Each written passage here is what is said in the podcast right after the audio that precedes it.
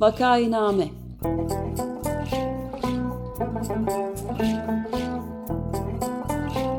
Salgın günlerinde memleket manzaraları. Hazırlayan ve sunanlar Güven Güzeldere ve Ömer Madra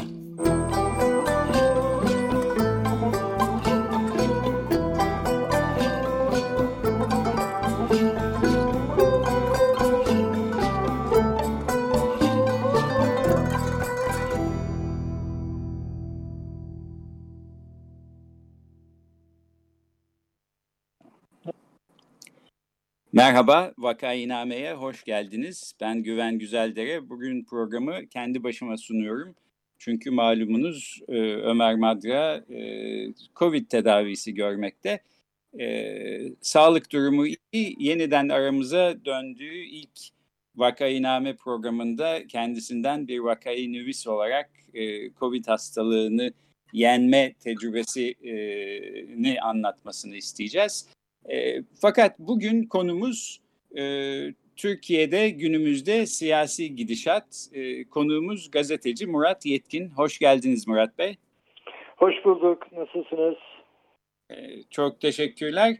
E, biz beş haftadır ekonomik gidişat konusunu e, konuşmaktaydık. Önce Profesör Şevket Pamuk'la Osmanlı döneminde salgın dönemlerinde ekonomik gidişatın nasıl ilerlediğini konuşmuştuk. Arkasından Profesör e, Refet Gürkaynak'la ve daha sonra doçent doktor Selin Sayek Böke ile günümüz Türkiye'sinde e, ekonomik gidişatı konuştuk.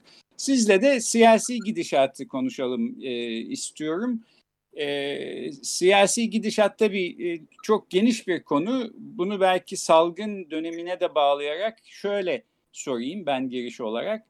E, son zamanlarda bir takım önemli adımlar attığını e, görüyoruz iktidarın. Yani İstanbul Sözleşmesi'nin tartışmaya açılması, çoklu baro e, sistemi için bir e, yasa e, geçirilmesi, sosyal medyanın e, yeniden düzenlenmesi, hatta e, Ayasofya'nın müze statüsüne son verilmesi.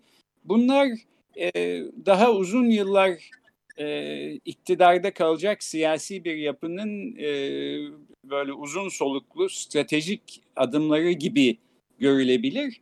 Ama belki e, bu salgının getirdiği zorluklar nedeniyle de e, günü kurtarmaya çalışan taktiksel hamleler gibi de e, gözükebilir belki. Hangisi daha doğru, nasıl bakmak lazım? Buradan başlayabilir miyiz?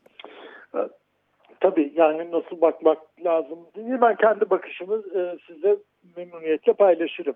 Bu arada tabii Ömer Bey'e acil şifalar dilerim. Ümit ederim e, bir an önce e, işinin başına döner sağlık içinde.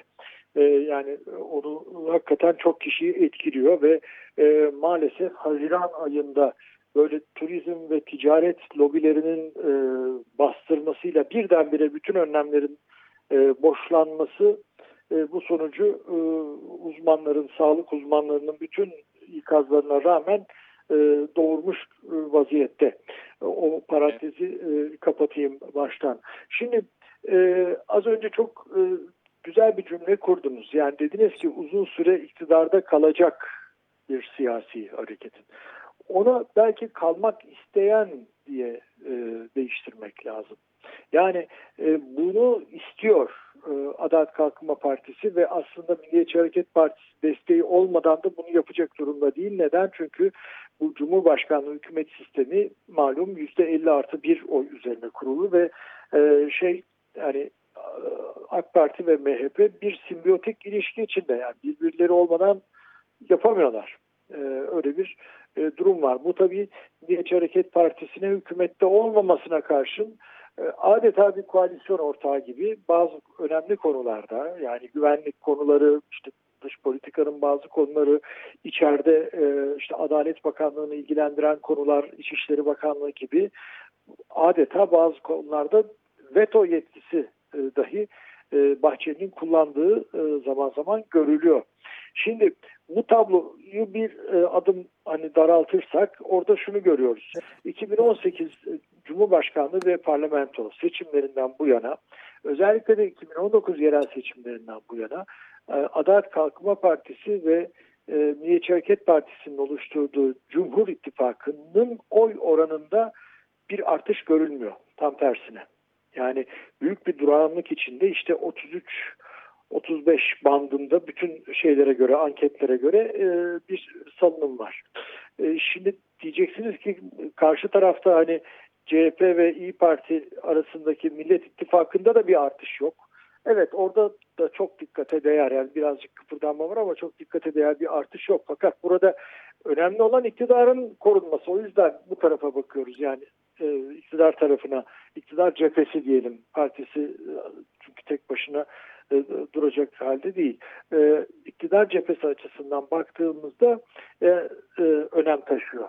Çünkü öbürü zaten onu yıkmaya çalışıyor. Yüzde 50 artı bir ne için gerekli? İlk turda seçilmek için. E bunun bir de ikinci turu var.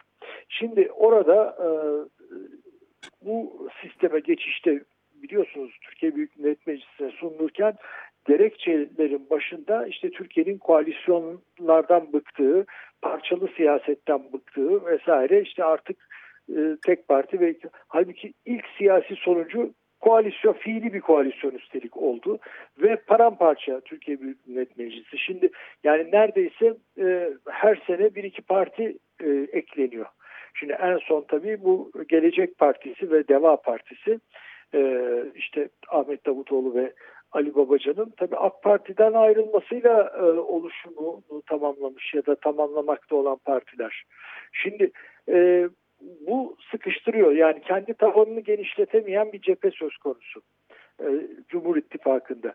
E, kendi tabanını daha fazla genişletemeyince karşı e, tarafı zayıflatma yoluna e, gidiyor. Yani aslında kendi tabanını genişletemedikçe karşı tabanı zayıflatma gibi bir şey var. Karşı tabanın genişlemesini önleme ve onu parçalama gibi ikili bir stratejiden söz edebiliriz.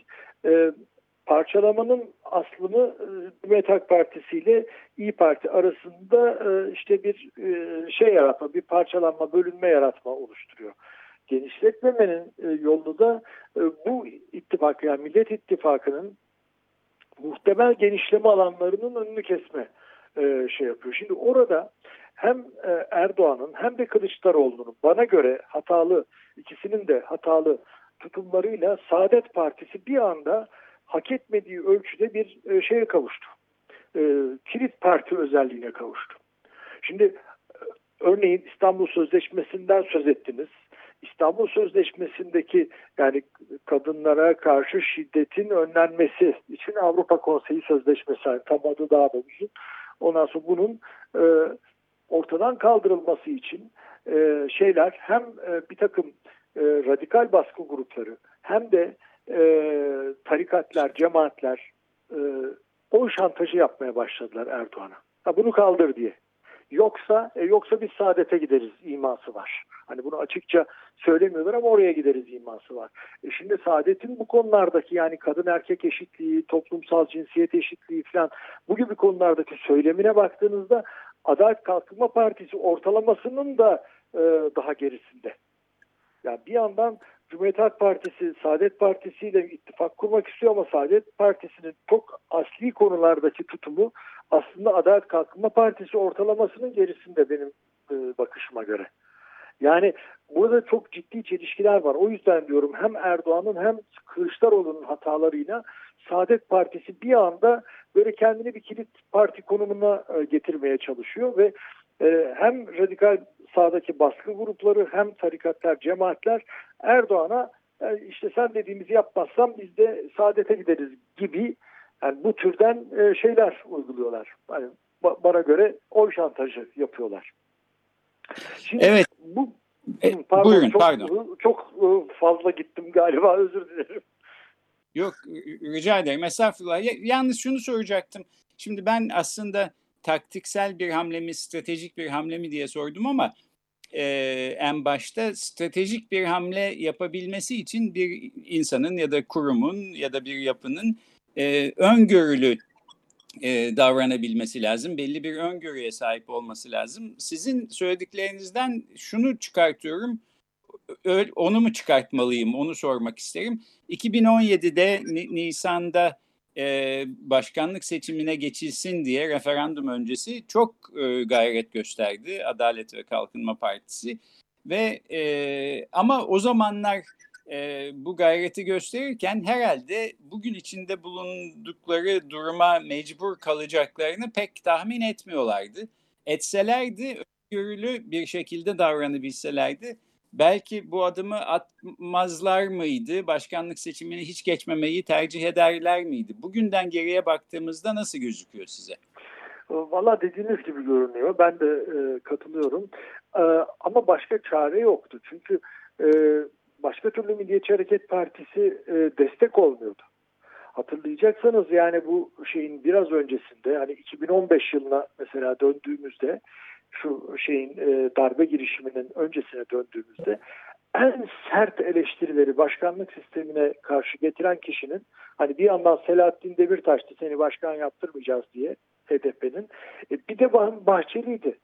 Yani Bahçeli'nin o zamanki videolarına falan dönüp baktığınızda yani ha, bayağı hakaret içeren şeyler var. Yani e, işte e, başkanlığına karşı. E şimdi bu e, aslında Türkiye'deki siyasetin yani sağdaki siyasetin diyeceğim ama zaten Türkiye'nin ana siyasi hattı sağda olduğu için o geneline de e, e, şey yapılır, yansıtılabilecek bir durumdur.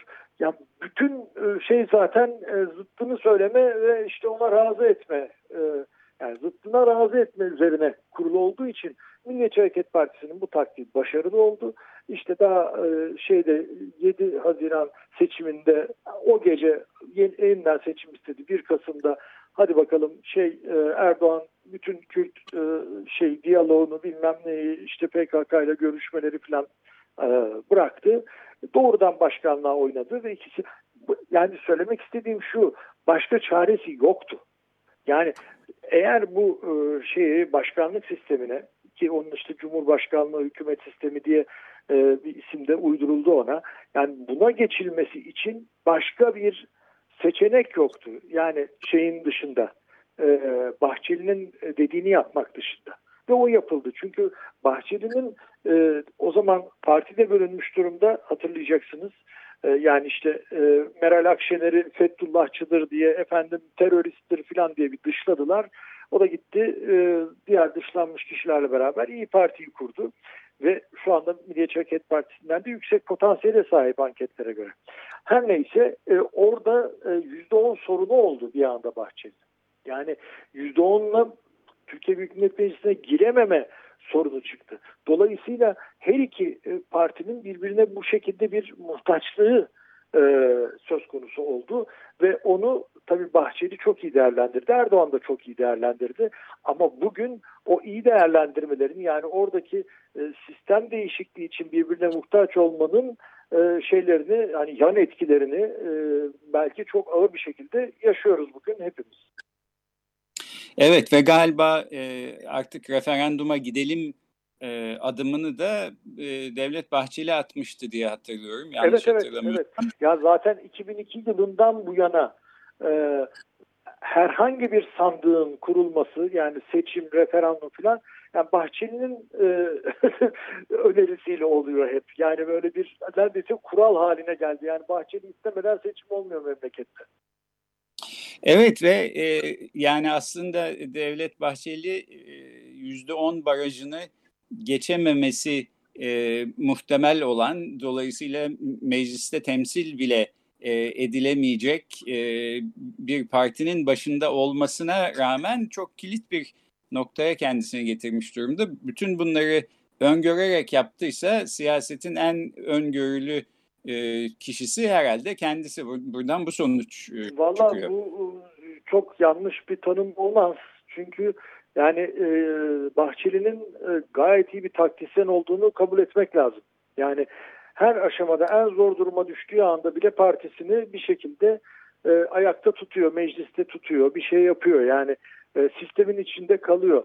Ve şimdi bakın benzeri bir durum son derece az oy alıyor olmasına rağmen yani yüzde ikinin altında e, yanlış hatırlamıyorsam Saadet Partisi'nin oyu bir anda e, Cumhuriyet Halk Partisi ile AK Parti arasında paylaşılamayan bir şeye döndü ve bütün bu yaşadığımız işte hani e, İstanbul Sözleşmesi'nden ben neye kadar işte bu kadın şey şimdi tazminat şeyine de biliyorsunuz boşanma tazminatına falan da laf söylüyor. Yani bütün bunlar Saadet Partisi'nin aslında e, söylemi. Yani bir anda oraya düştü Türkiye. Neden evet. bu ikisi evet. arasındaki ikisi bu ikisi de. Yani AK Parti ile CHP arasındaki e, hani şey e, biraz kör rekabet yüzünden yani. Evet. E, Murat Bey şimdi eminim size herkes e, peki e, giderek artan bir e, erken seçim ihtimalinden bahsediliyor. Herkes bunun e, tarihini soruyordur. Siz aslında doğru sorunun bu olmadığını, doğru sorunun erken seçimi tetikleyecek koşullar e, olur mu olmaz mı ya da ne şekilde gerçekleşir? Bunun e, olması gerektiğini söylüyorsunuz. Bence de doğru söylüyorsunuz, haklısınız. Ama tabii soruyu e, yine herkes gibi biz de e, acaba yakınlarda yeniden bir seçim atmosferine girecek miyiz diye merak ettiğimiz için o şekilde formüle etmek de mümkün. Yani e, mesela yine Devlet Bahçeli'nin öne düşmesiyle e, ya da herhangi bir şekilde erken seçim koşullarının gerçekleşmesi ve bu sürecin e, tetiklenmesi size yakın zamanda olabilecek bir şeymiş gibi gözüküyor mu? Yani yakın zamanı ne kadar yakın tanımladığınıza bağlı. Yani 2020'den söz ediyorsak bence değil. 2021'den söz ediyorsak orada da bir sıkıntı olabilir. Çünkü Bakın ekonomi e, gerçi e, Hazine ve Maliye Bakanımız işte en son televizyon programında da hani bu kadar ciddi bir durumu e, o kadar e, şakaya vurması e, çok tepki topladı biliyorsunuz yani sosyal medyadan her taraf e, ayakta. E, ama 2021'de de şey toparlanma kolay bir toparlanma ihtimali görülmüyor ekonomide. E, şeyde zaten bu yıl olmayacağına dair hani ek bir göstergemiz ortaya çıktı son iki ayda falan. O da e, Adalet Kalkınma Partisi ve Milliyetçi Partisi'nin kongrelerinin e, 2021'in birisi ikisi de bahar ayı da bir, birisi yaza yakın olacak galiba Adalet Kalkınma Partisi'nin hatta yaz ya da sonbaharda olabilir de diyorlar. Şimdi kendi partilerini dizayn etmeden yeni bir seçime gitmek istemeyeceklerdir eğer çok aykırı bir e, gelişme şu anda kestiremediğimiz bir gelişme çıkmazsa. Tabii bir de bunlar elde olan e, şeyler. Bir de elde olmayan koşullar var. Yani gördük bu korona şeyini işte Ömer Bey'i de maalesef yatağa yatırmış. Yani e, yeni bir tür virüs, virüsten de söz ediyor Dünya Sağlık Örgütü. Yani bırakın koronavirüsün ikinci dalgasını bu Covid-19'un yeni bir tür daha da vahim bir tür virüsün ortaya çıkma ihtimalinden söz ediyorlar. Son siz de izliyorsunuzdur açıklamalarında. Yani evet. bu, bu, bu hani ne Türk hükümetinin ne Kanada hükümetinin ne Arjantin yani hiçbir hükümetin elinde olan bir şey değil. Tamam Yani öyle bir e, geldi vurdu ki ya bütün alışkanlıklarımız değişti. Bakın yani evden dışarı çıkmamaya çalışıyoruz. Yani e, şey hani bambaşka bir hayat yaşıyoruz. Yani üretim nasıl gerçekleştirilecek, ithalat, ihracat dengeleri, bilmem, turizm sektörü diye bir sektör dünyada yani neredeyse kalmadı. Ulaştırma sektörü büyük darbeler yiyor. Yani tedarik zincirleri büyük darbeler yiyor. Yedi ve yiyor. Şimdi bütün bunları hesaba kattığınızda hani elde olmayan faktörler içinde e, seçim, Türkiye'de seçim e, valla bana yani çok yakın bir zamanda hani siz öyle sorduğunuzda çok yakın bir zamanda böyle bir ihtimal gelmiyor. Yani zaten 2021'i geçtikten sonra da e, hani bir yıl için erken seçim mi yapar? Şimdi bir de şunu nedense düşünmüyoruz biz. İşte Erdoğan'ın elinde 2023'e kadar bir ruhsat var. Bu Bahçeli'nin de elindeki ruhsat. Şimdi e, hani Türkiye her zaman bölgesinde etrafındaki ülkeler o kadar kötü ki yani yüzüyor şey suyun üstünde duruyorken yüzüyor gibi görünüyoruz bize.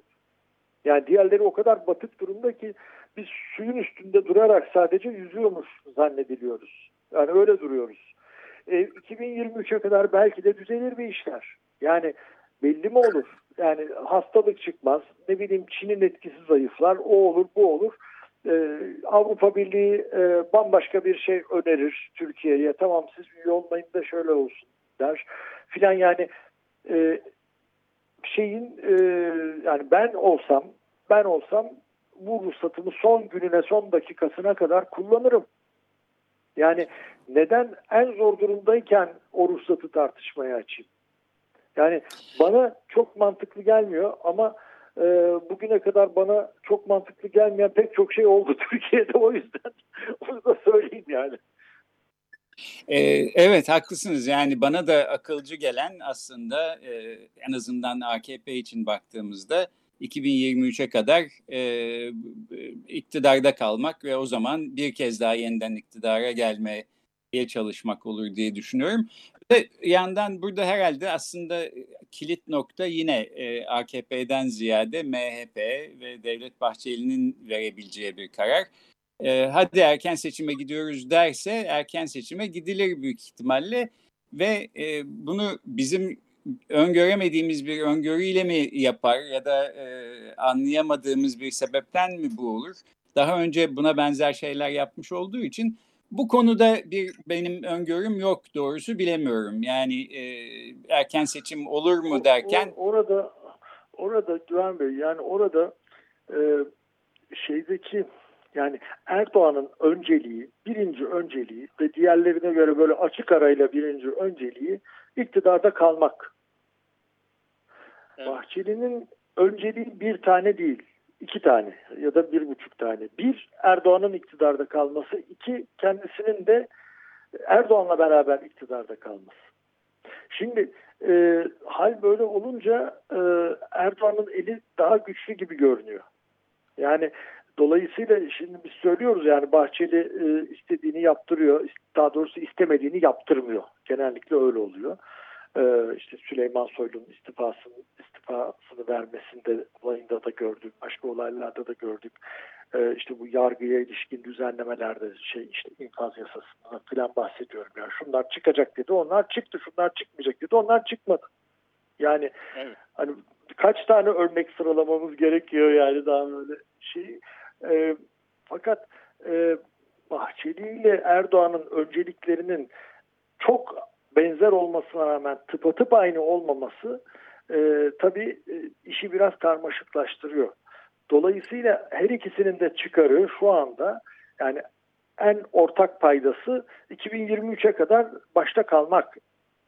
Eğer ki çok e, aykırı bir gelişme olmazsa bu sürede yani e, bütün planları alt üstte ortada plan bırakmayacak bir gelişme olmazsa ki böyle gelişmeleri de artık yaşadığımız dünyada maalesef bekler olduk.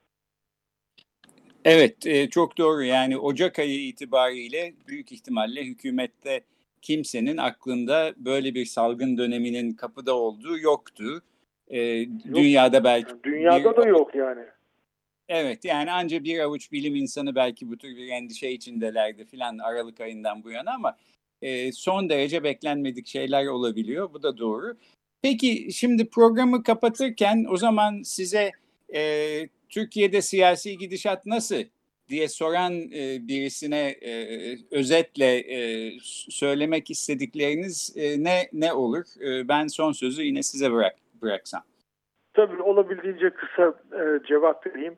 Yani birincisi e, Erdoğan elindeki bütün imkanları bizim e, aklımıza gelen ve gelmeyen bütün imkanları seferber ederek e, tabanını e, sağlam tutmaya yani daha fazla taban kaybına yol açmamaya ve karşı tarafı zayıflatmaya çalışıyor. Bunu buna devam edecektir. Bir kere bunu öngörebiliyoruz. Yani e, şimdi durduk yerde Ayasofya nereden çıktı filan gibi soruların da e, cevabı biraz bu oluyor. Yani elindeki bütün siyasi, ekonomik, ideolojik imkanları kullanacaktır ki e, Bahçeli e, Erdoğan'ın bunları kullanırken kendisini devre dışı bırakmamasını sağlamaya çalışacaktır. Üçüncüsü e, Kılıçdaroğlu mutlaka tabanını e, genişletecek, ittifak tabanından bahsediyorum, genişletecek bir takım e, önlemler almak zorundadır. Yani e, şimdi çok fazla bir şey değişmedi örneğin CHP kurultayında, parti yönetiminde ama sanki bir tık e, daha bir tık daha layık sol e, bir görüntü aldı. Örneğin işte Selin Sayek Böke'nin genel sekreter e, olması ki kendisi bir dönem dışlanmıştı yani sol kanat diye neredeyse partiden bir kenara dışlanmamıştı da bir kenara çekilmişti. Şimdi genel sekreter gibi etkili bir e, yere getirildi. Yani bu bile tek başına bir şey. İyi Parti tabanını genişletiyor. Şu anda gördüğüm kadarıyla, anketleri takip ettiğim kadarıyla tabanını genişletme potansiyelini en iyi kullanan parti konumunda. İyi Parti. Ee, Gelecek ve Deva Partileri çok çalışıyorlar. Yani Davutoğlu her gün Türkiye'nin bir başka yerinden çıkıyor. Gerekirse öz eleştiri yapıyor, şey yapıyor. Ondan sonra onların alacağı 2-3 oy e, şey için Adalet Kalkınma Partisi için çok değerli. Yani %50 artı bir oydan söz ettiğimiz bir sistemden bahsediyoruz artık. Dolayısıyla bütün bunları yani belirli olan faktörleri de bir araya getirdiğimizde karşımıza çıkan bir de üstüne yani ekonomik tabloyu ve sağlık nedenleri gibi elde olmayan nedenlerin etkilediği ekonomik tabloyu koyduğumuzda yani tek kelimeyle tanımlamak gerekirse Türkiye'deki e, siyasi durumu bu kelime belirsizlik olur. Evet. E, peki çok teşekkürler. Böylece bitirelim. Ben hemen e, dinleyenlere de hatırlatayım. Murat Yetkin'in yazılarını bu aralar kendi kurmuş olduğu haber sitesinde e, okumanız mümkün. yetkinreport.com e, Ali Çarkoğlu gibi siyaset bilimciler de e, var. E, sağlık üzerine, teknoloji üzerine, iktisat üzerine yazılar da var. Eğer unutursanız bu programın e, duyurusunda ben linkini paylaştım. Oradan kolayca bulmanız mümkün. Bugün Murat Yetkin'le Türkiye'de siyasi gidişatı konuştuk. Çok teşekkür ediyoruz Murat Bey. Ben teşekkür ederim. İyi yayınlar. Görüşmek üzere. Hoşçakalın.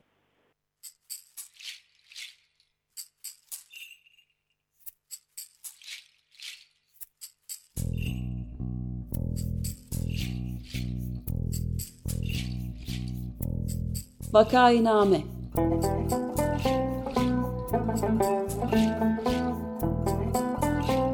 Salgın günlerinde memleket manzaraları. Hazırlayan ve sunanlar Güven Güzeldere ve Ömer Madra